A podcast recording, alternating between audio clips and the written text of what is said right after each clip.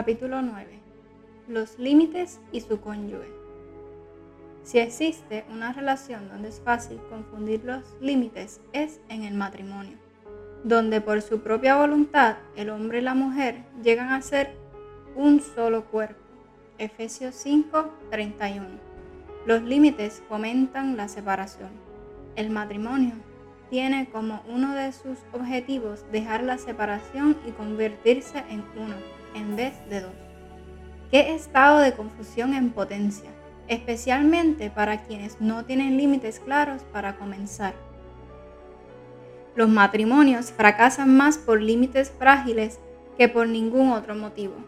Este capítulo aplicará las leyes de los límites, así como también los mitos, a las relaciones matrimoniales. ¿Esto es tuyo, mío o nuestro? El matrimonio refleja la relación que Cristo tiene con su novia, la iglesia. Hay algunas cosas que solo Cristo puede hacer, hay otras que solo la iglesia puede hacer, y hay otras que hacen juntos.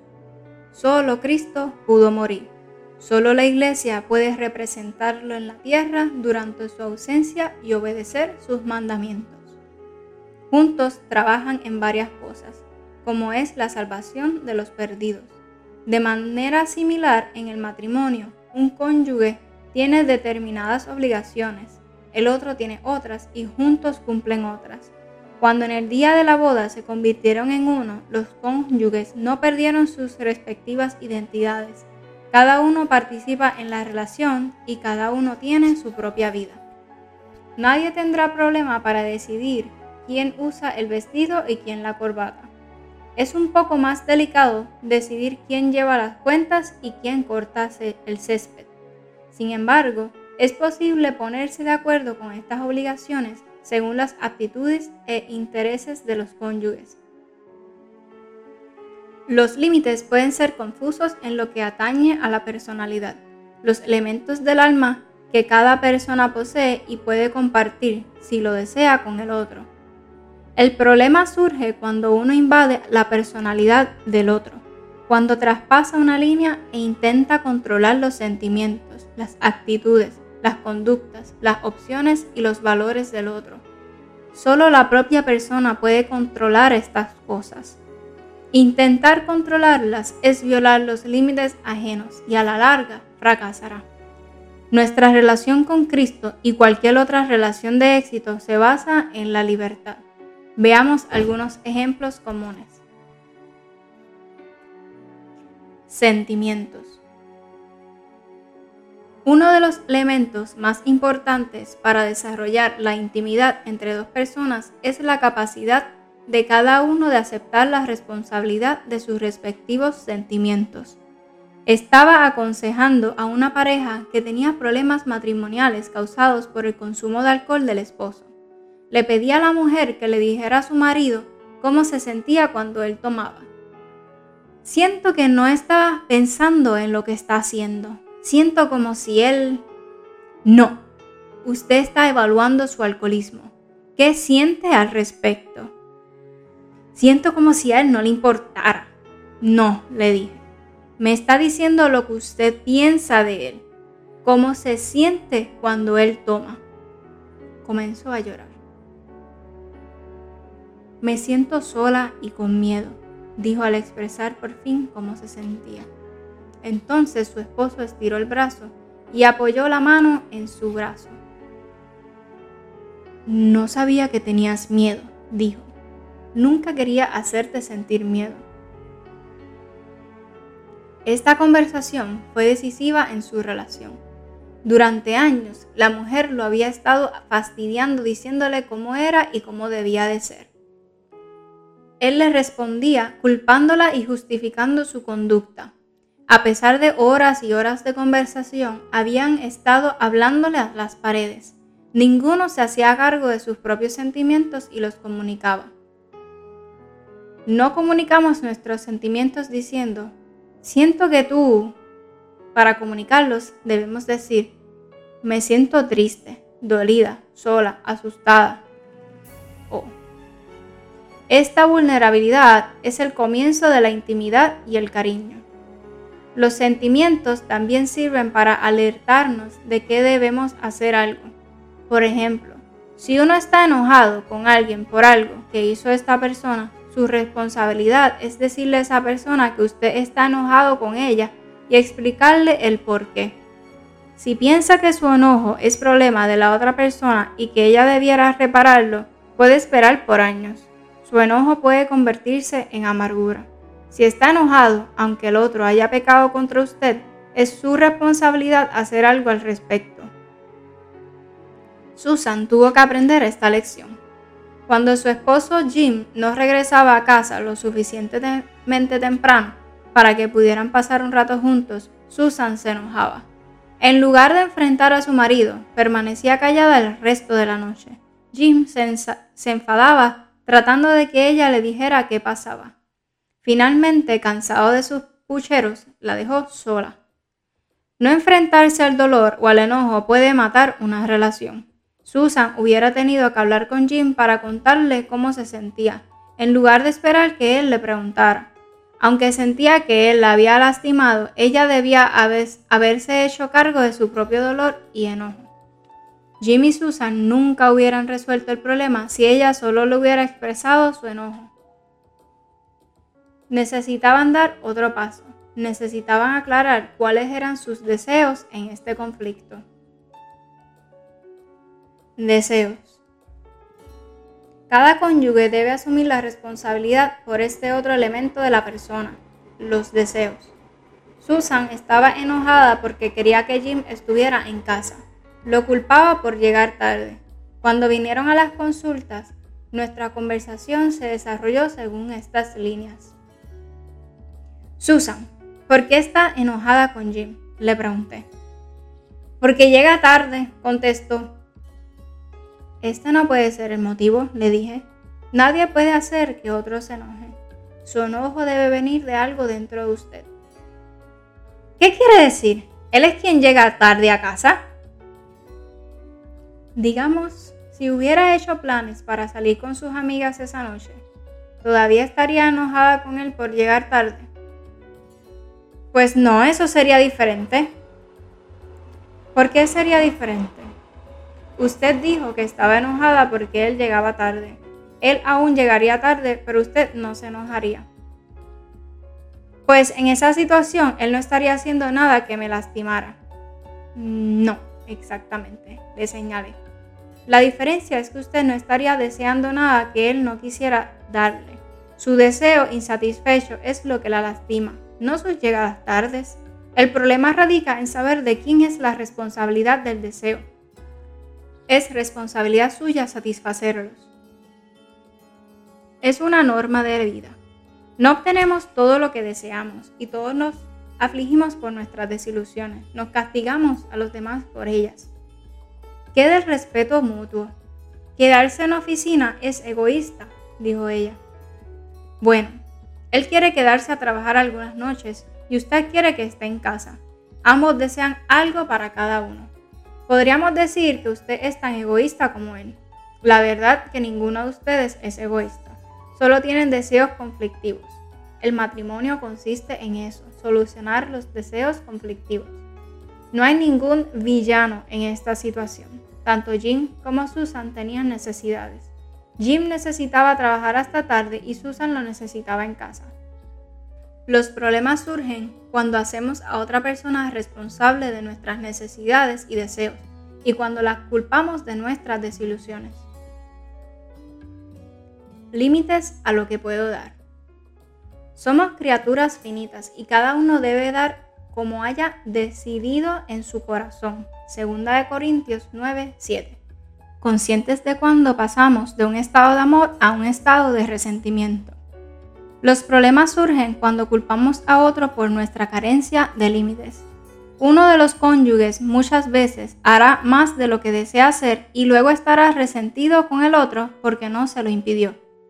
Bob tenía ese problema. Nancy, su esposa, quería tener la casa perfecta, con patios artesanales, jardines paisajistas y remodelaciones. Siempre se le ocurría que él hiciera algo alrededor de la casa. Él estaba comenzando a molestarse con sus proyectos. Cuando vino a verme, le pregunté por qué estaba enojado. Es que ya quiere tanto, que no puedo tener tiempo para mí, me dijo. ¿Qué quiere decir con que no puede? No quiera decir no quiero. No, no puedo. Se enojaría si no hiciera los trabajos. Bueno, pero eso es problema de ella, es su enojo. Sí, pero yo soy quien la tengo que escuchar.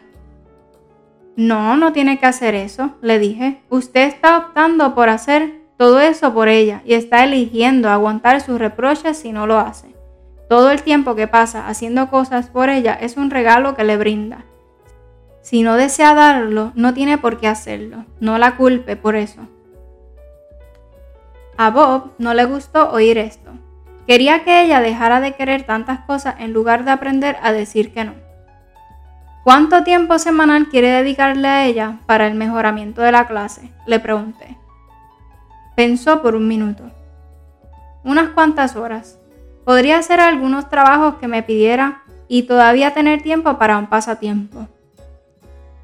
Dígale entonces que ha estado pensando qué hacer con su tiempo y con todas las demás cosas que hace por la familia y que le gustaría dedicar 4 horas semanales para los trabajos de la casa. Ella es libre para usar ese tiempo como mejor le parezca. Pero, ¿qué pasa si me dice que 4 horas no son suficientes? Explícale que entiende que pueden no ser suficientes para hacer todos los trabajos que ella quiere que se haga, pero que eso es todo lo que ella quiere y no lo que usted quiere. Por lo tanto, ella debe hacerse cargo de sus deseos. Tiene libertad para ser creativa en cómo hacerlo. Podría ahorrar algún dinero extra y contratar a una persona. Podría aprender a hacerlos ella misma. Podría pedirle a un amigo que la ayude.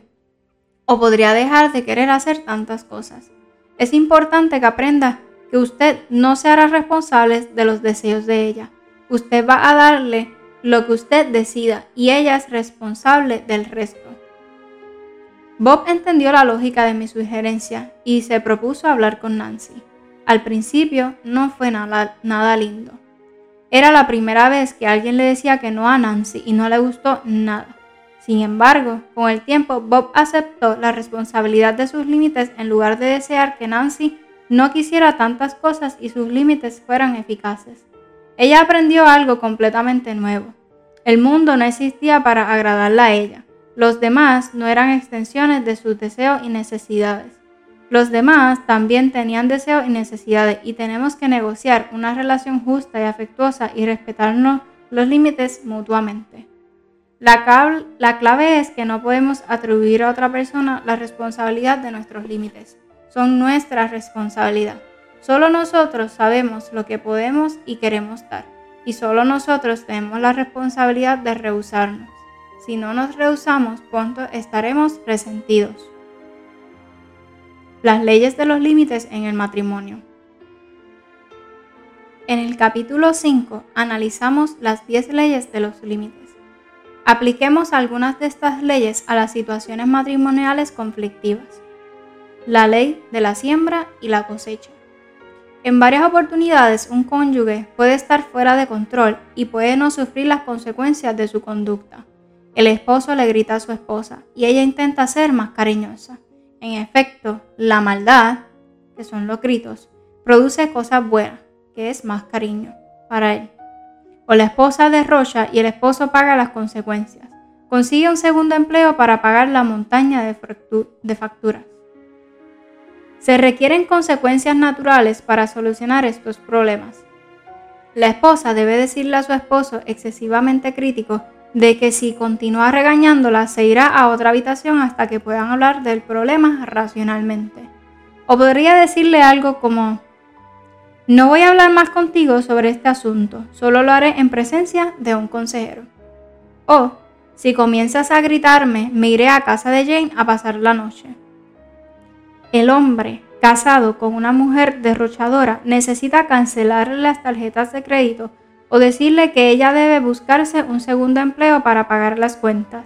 Estos cónyuges necesitan dejar que sus respectivos cónyuges sufran las consecuencias de sus actos. Un amigo mío decidió dejar que su mujer sufriera las consecuencias de su impuntualidad crónica. Le había peleado a su mujer sobre sus llegadas tardes, sin ningún resultado. Finalmente reconoció que no la podía cambiar, solo podía cambiar su reacción. Cansado de sufrir las consecuencias de su conducta, decidió pasárselas a ella. Una noche habían hecho planes para un banquete, y él no deseaba llegar tarde. Con anticipación le dijo que quería llegar en hora, y que si no estaba lista a las 6:00 de la tarde se iría sin ella. Ella se demoró y él se fue. Cuando llegó a casa esa noche, ella le gritó: ¿Cómo pudiste irte sin mí? Él le hizo saber que fue su tardanza la que le hizo perder el banquete y que estaba entristecido de haber tenido que ir solo, pero que no podía perder la cena. Después de otros incidentes similares, ella se dio cuenta que su tardanza le afectaba a ella y no a él, y ella cambió.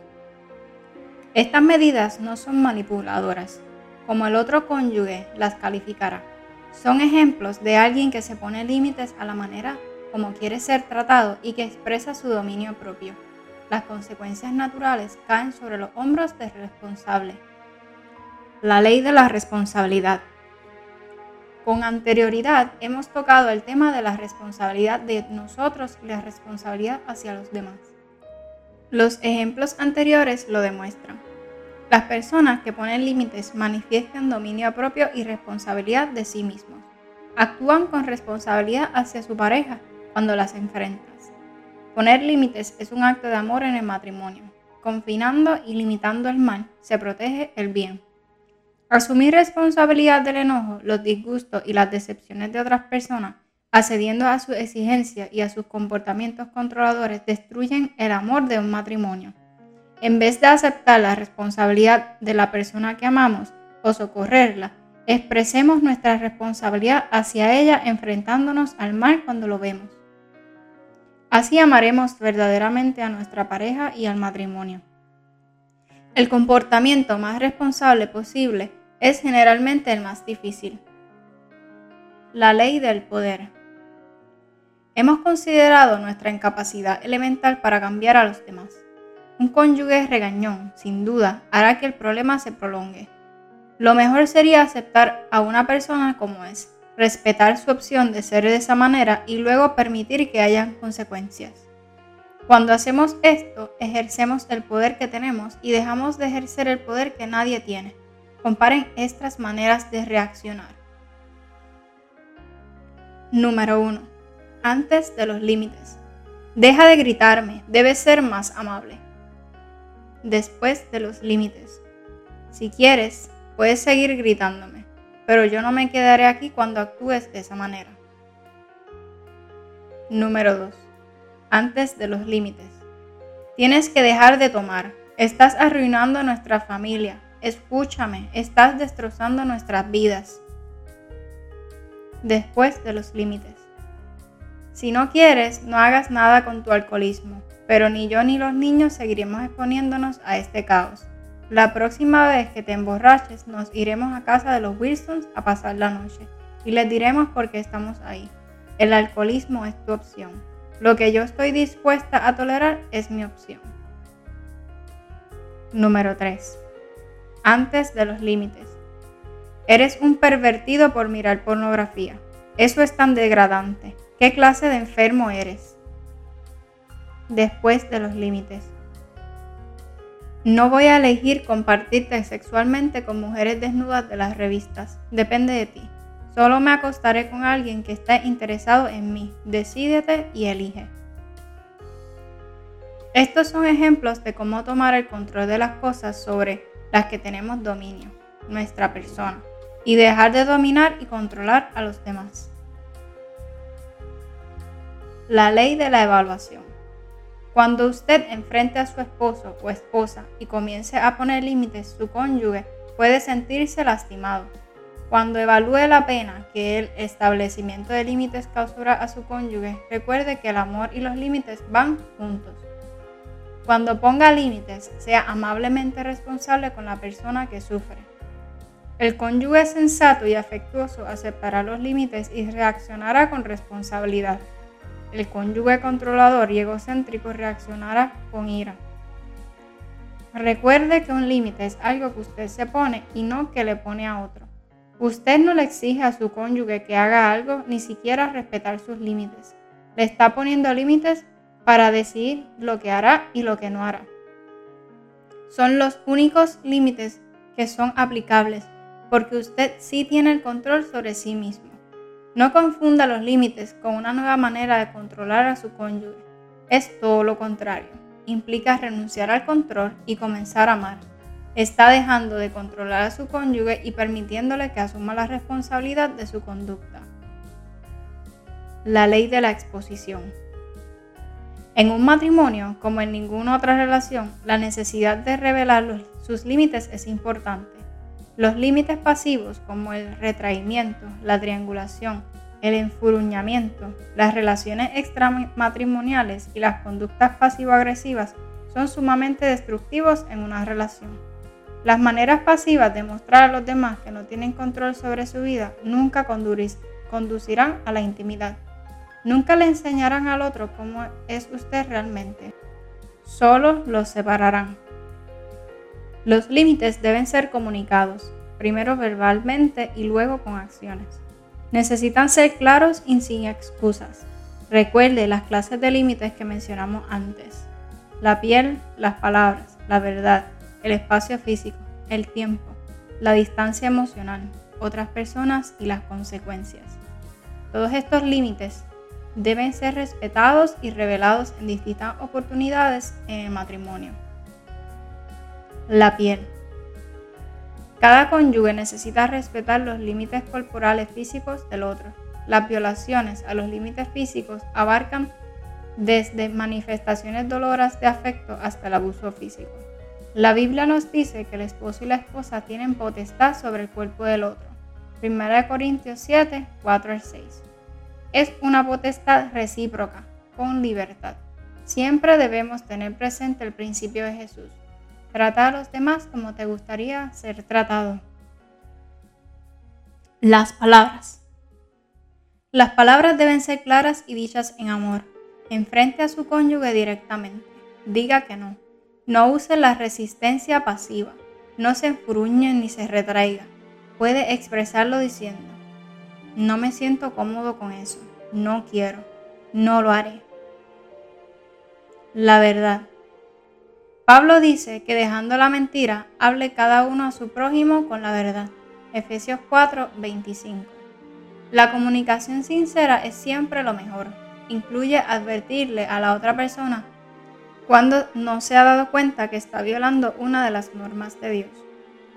También es necesario que cada uno reconozca sus sentimientos y penas y comunique estos sentimientos directamente y con amor al otro cónyuge.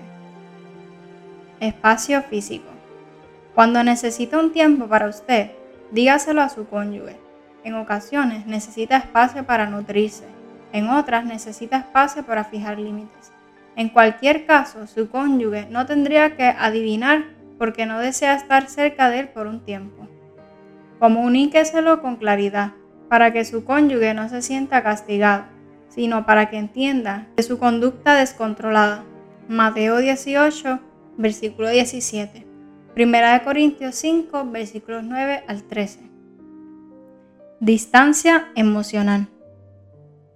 Si usted tiene un matrimonio con problemas, donde su compañero ha tenido un amorío, por ejemplo, puede requerir espacio emocional. Esperar antes de volver a confiar es prudente. Precisa comprobar que su cónyuge está verdaderamente arrepentido y su cónyuge necesita entender que su conducta tiene un precio. Su cónyuge puede interpretar esto como un castigo, pero la Biblia nos enseña que debemos juzgar a las personas por sus acciones, no por sus palabras. Santiago 2, versículo 14 al 26.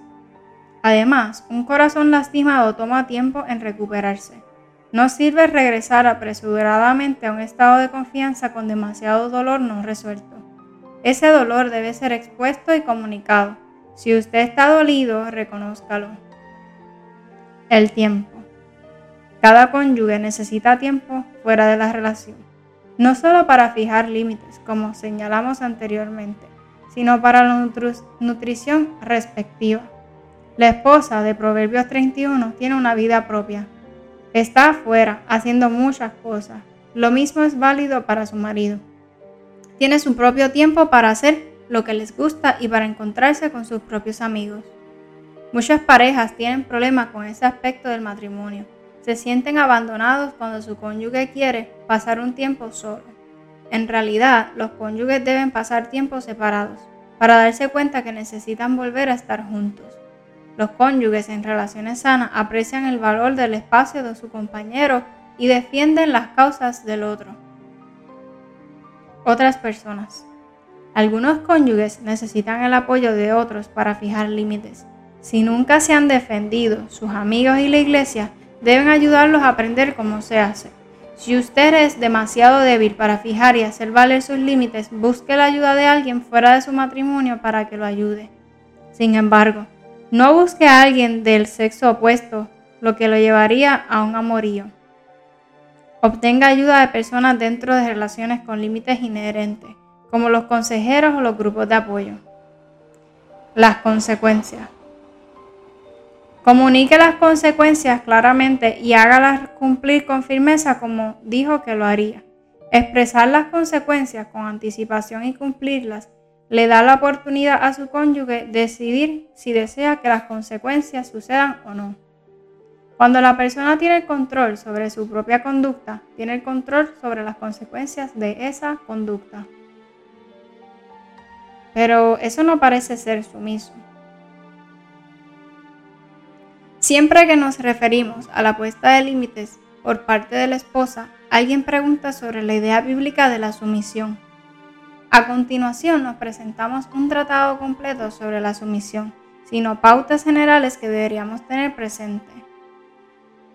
En primer lugar, tanto los esposos como las esposas deben practicar la sumisión, no únicamente las esposas. Sométanse unos a otros por reverencia a Cristo. Efesios 5:21. La sumisión es siempre la libre opción de una parte hacia la otra.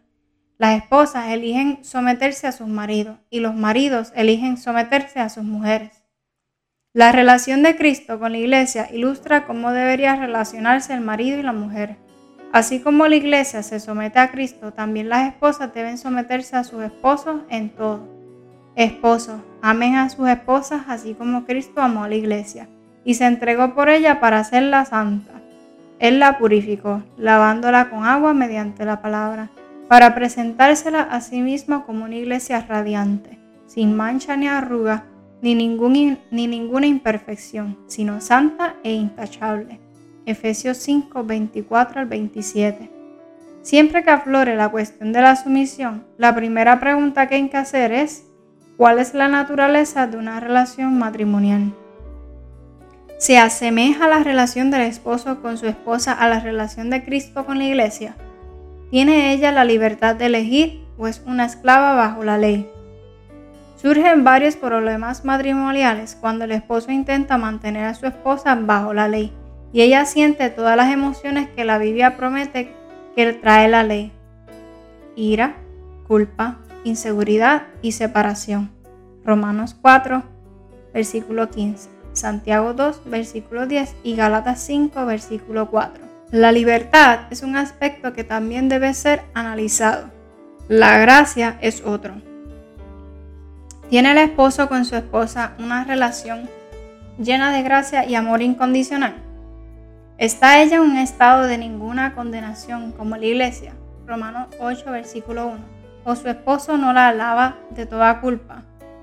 Por lo general, los esposos que citan el pasaje de Efesios 5 convierten a sus esposas en esclavas y las condenan por no someterse. Si ella cae en la ira y la condenación por no someterse, ella y su marido no tienen un matrimonio cristiano lleno de gracia. Tienen un matrimonio bajo la ley. Muchas veces, en estos casos, el marido se empeña por hacer que su mujer haga algo que es doloroso o intenta privarla de su voluntad. Ambos propósitos son pecados contra sí mismo. Asimismo, el esposo debe amar a su esposa como a su propio cuerpo. El que ama a su esposa se ama a sí mismo, pues nadie ha odiado jamás a su propio cuerpo. Al contrario, lo alimenta y lo cuida, así como Cristo hace con la iglesia. Efesios 5, versículo 28 al 29. Por lo tanto, la idea de una sumisión similar a la esclavitud es insostenible. Cristo nunca priva de nuestra voluntad ni nos pide que hagamos algo doloroso. Nunca nos empuja más allá de nuestros límites. Nunca nos usa como objetos. Cristo se entregó a sí mismo por nosotros. Nos cuida como a su propio cuerpo. No hemos visto nunca un problema de sumisión que no radicara en un marido controlador. Cuando la mujer comienza a poner límites claros, la falta de espíritu cristiano se vuelve evidente en el marido controlador porque su mujer no permite más su comportamiento inmaduro. Ella está enfrentándose a la verdad y poniendo límites bíblicos a la conducta perjudicial. Muchas veces, cuando la esposa pone límites, el esposo comienza a madurar. Una cuestión de equilibrio. No puedo hacer que pase algún tiempo conmigo. Solo le interesa salir con sus amigos a las actividades deportivas. Nunca me quiere ver, se queja Meredith. ¿Qué tiene que decir a eso?, le preguntó a su esposo. Que no es nada cierto, respondió Paul. Siento que estamos juntos de sobra. Me llama al trabajo 2 o 3 veces al día. Me está esperando en la puerta cuando llega a casa y quiere hablar. Hace planes para todas nuestras noches y nuestros fines de semana. Me vuelve loco, así que trato de escaparme, ir a un partido o a jugar golf. Me siento asfixiado. ¿Cuántas veces tratas de salir? Siempre que puedo, posiblemente 2 noches a la semana y una tarde durante el fin de semana. ¿Y qué hace durante ese rato?, le pregunta Meredith. Pues espero que regrese a casa, lo extraño mucho. ¿No tiene nada que le gustaría hacer por usted sola? No, mi familia es mi vida, vivo para ellos. No los soporto cuando se van y no podemos pasar tiempo juntos. Bueno, no parece ser que no tenga tiempo para estar juntos, dije. Pero sí es cierto que no están juntos todo el tiempo. Y cuando no están juntos, Paul se siente aliviado y usted disgustada. ¿Cómo les explicaría ese desequilibrio? ¿Qué quiere decir con desequilibrio?, preguntó. Los matrimonios forman con 2 ingredientes: estar juntos y estar separados. En los buenos matrimonios, las parejas se reparten igual cargas de ambos. Digamos que estar juntos vale 100 puntos y estar separados vale 100 puntos. En una buena relación, una parte asigna 50 puntos a estar juntos y 50 puntos a estar separados, y la otra parte hace lo mismo. Ambos llevan a cabo cosas por separado, y eso crea una añoranza recíproca. Y el estar juntos crea una necesidad de separación.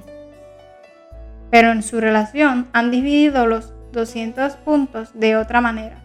Usted asigna 100 puntos a estar juntos y él asigna 100 puntos a estar separados. Si desea que él se acerque, continúe, necesita apartarse algo y hacer lugar a la añoranza. No creo que Paul tenga alguna vez la oportunidad de extrañarla. Siempre está persiguiéndolo. Si dejara algún espacio, él podría extrañarla y luego la buscaría.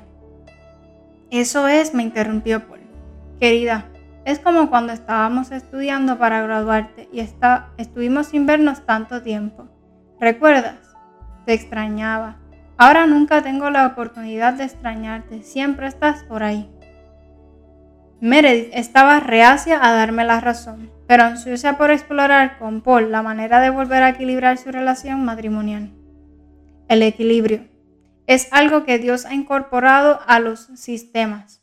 Los sistemas buscan restablecer el equilibrio de cualquier manera posible.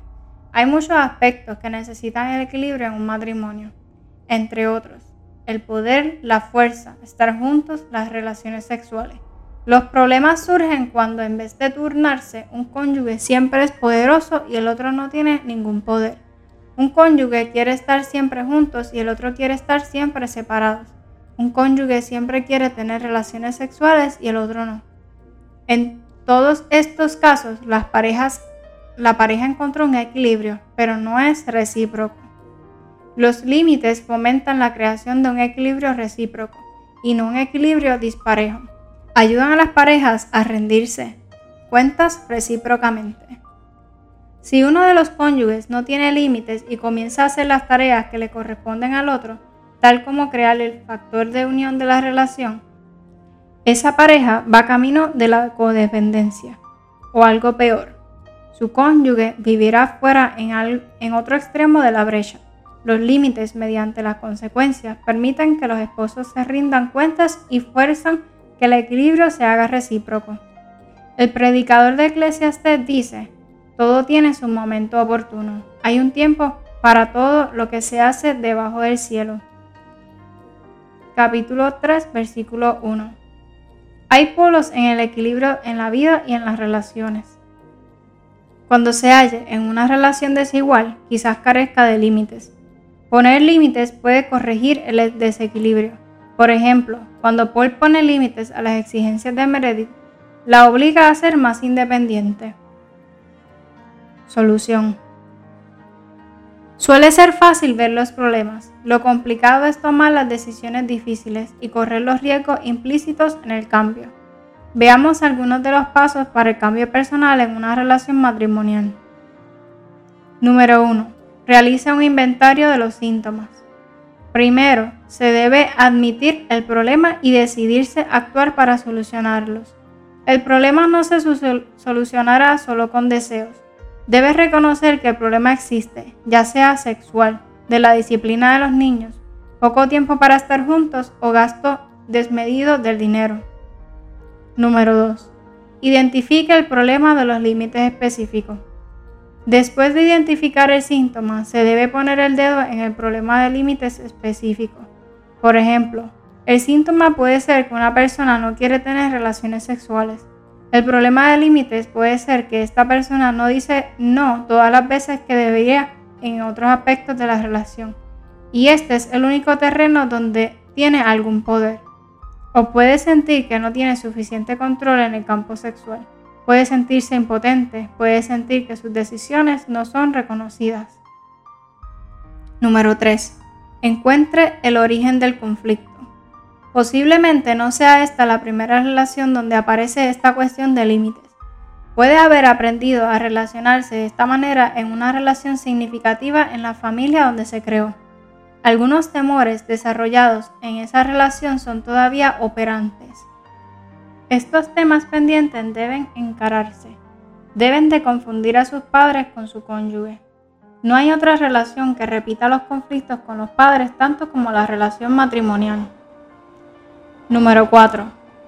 Permita la entrada de lo bueno. Este paso implica establecer un sistema de apoyo.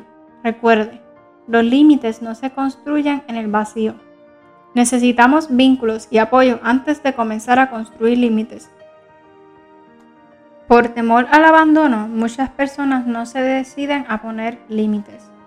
Por este motivo, establezca un sistema de apoyo que lo estimulará a poner límites en su matrimonio. Puede ser un grupo de codependencia, Al-Anon, un terapeuta, un consejero matrimonial o un pastor. No ponga límites por usted solo. No ha puesto límites porque tiene miedo. La única posibilidad es con apoyo. Uno solo puede ser vencido, pero dos pueden resistir. La cuerda de tres hilos no se rompe fácilmente. Eclesiastés 3, 4, versículo 12. Los límites son como los músculos. Necesitan estructurarse en un sistema de apoyo seguro y desarrollarse. Si trata de echarse al hombro demasiada carga, sus músculos pueden afectarse. Consiga ayuda. Número 5. Practique. Practique los nuevos límites en relaciones seguras, relaciones donde las personas lo aman incondicionalmente. Dígale a un buen amigo que no cuando no puede almorzar con él, o hágale saber cuando no está de acuerdo con ella, o regálale algo sin esperar nada a cambio. A medida que practique poner límites en un terreno seguro, comenzará a aumentar su facultad para poner límites en el matrimonio. Número 6. Diga que no a lo malo. Póngale un límite a lo malo en su matrimonio. Enfrente el abuso. Diga que no a las exigencias irrazonables. Recuerde la parábola de los talentos. El crecimiento no es posible sin riesgo. y sin enfrentar el temor. Tener éxito no es tan importante como dar un paso y probar. Número 7. Perdone. Sin perdón no hay límites. Las personas que no perdonan permiten que otras personas las controlen. Perdonarle una deuda a quien no lo ha lastimado es dejar de esperar algo a cambio. Usted también se liberará. Perdonar conduce a un comportamiento proactivo en el presente, en vez de deseos pasivos del pasado. Versículo 8. Sea proactivo. No permita que otro lo controle. Decida lo que quiera hacer. Establezca su curso y siga su rumbo. Decida cuáles serán sus límites, en qué cosas participará, qué cosas no tolerará más y qué consecuencias permitirá. Defínase proactivamente y estará listo para defender sus límites llegando al momento. Número 9. Aprenda a amar en libertad y con responsabilidad. Recuerde el propósito de los límites, el amor que surge de la libertad. Esta es la verdadera autonegación del Nuevo Testamento. Cuando usted tiene control de su persona, puede entregarse y sacrificarse por sus seres amados de manera provechosa en vez de acceder a sus conductas destructivas y al egocentrismo. Esta clase de libertad permite que uno dé de manera fructífera. Recuerda que nadie tiene mayor amor que el que da su vida por sus amigos. Esto es vivir de acuerdo a la ley de Cristo, servirse mutuamente. Pero esto debe ser gracias a la libertad, no a la complacencia sin límites. Poner y aceptar límites seguros con su esposa puede permitir una mayor intimidad, pero no solo necesita encarar los límites con su cónyuge, necesita encarar los límites con sus hijos. Nunca es tarde para empezar.